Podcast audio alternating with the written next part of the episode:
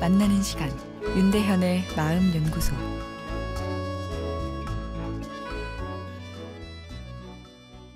안녕하세요. 월요일 윤대현의 마음 연구소입니다.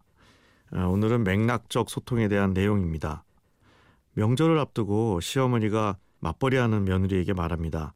바쁘면 내려오지 말거라라고요. 어, 이 말을 문자 그대로 해석하고 네 그렇게 할게요. 어머니 감사합니다. 라고 하면 어떻게 될까요?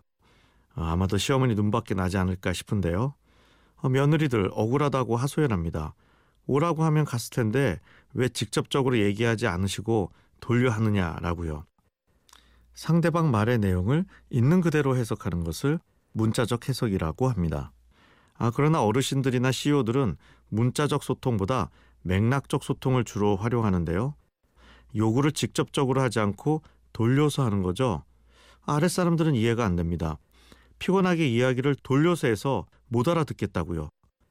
그렇다면 효율성이 떨어지는 맥락적 소통을 하는 이유는 무엇일까요? 찔러서 절 받으면 감성적 보상이 줄어들기 때문입니다. 바빠도 내려오거라에 찾아온 며느리 크게 기쁘지 않습니다. 지시에 따른 것이지 자발성이 느껴지지 않기 때문이죠. 내려오지 말랬는데 내려온 며느리가 반갑고 기쁘죠. CEO가 오늘 시간 있어? 하는 말도 시간이 있는지 묻는 말은 아니죠. 나를 위해 지금 약속 취소하고 시간 내줄 수 있어? 라고 묻는 것이죠. 맥락적 소통을 잘 이해하지 않으면 사회생활이 피곤해질 수 있죠. 추석 명절에 한복 곱게 입고 음식 준비하는 시어머니께 어머니 불편하실 텐데 옷 갈아입으세요 하면 썩 내켜하지 않으십니다. 추석은 자신이 희생으로 키운 자녀들에게 보상을 받는 날이기 때문입니다. 여주인공인 것이죠. 어머니 정말 곱고 멋지세요가 정답이죠. 음식 준비하느라 너무 힘들었다 말씀하신 어머니께 걱정한다고 내년부터 하지 마세요 라고 하면 또 어머님들 섭섭해 하시죠.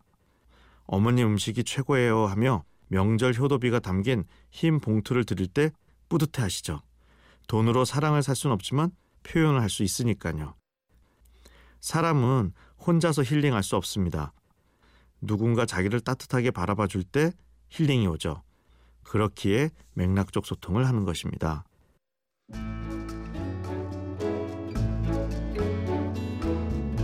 윤대현의 마음연구소 지금까지 정신건강의학과 전문의 윤대현 교수였습니다.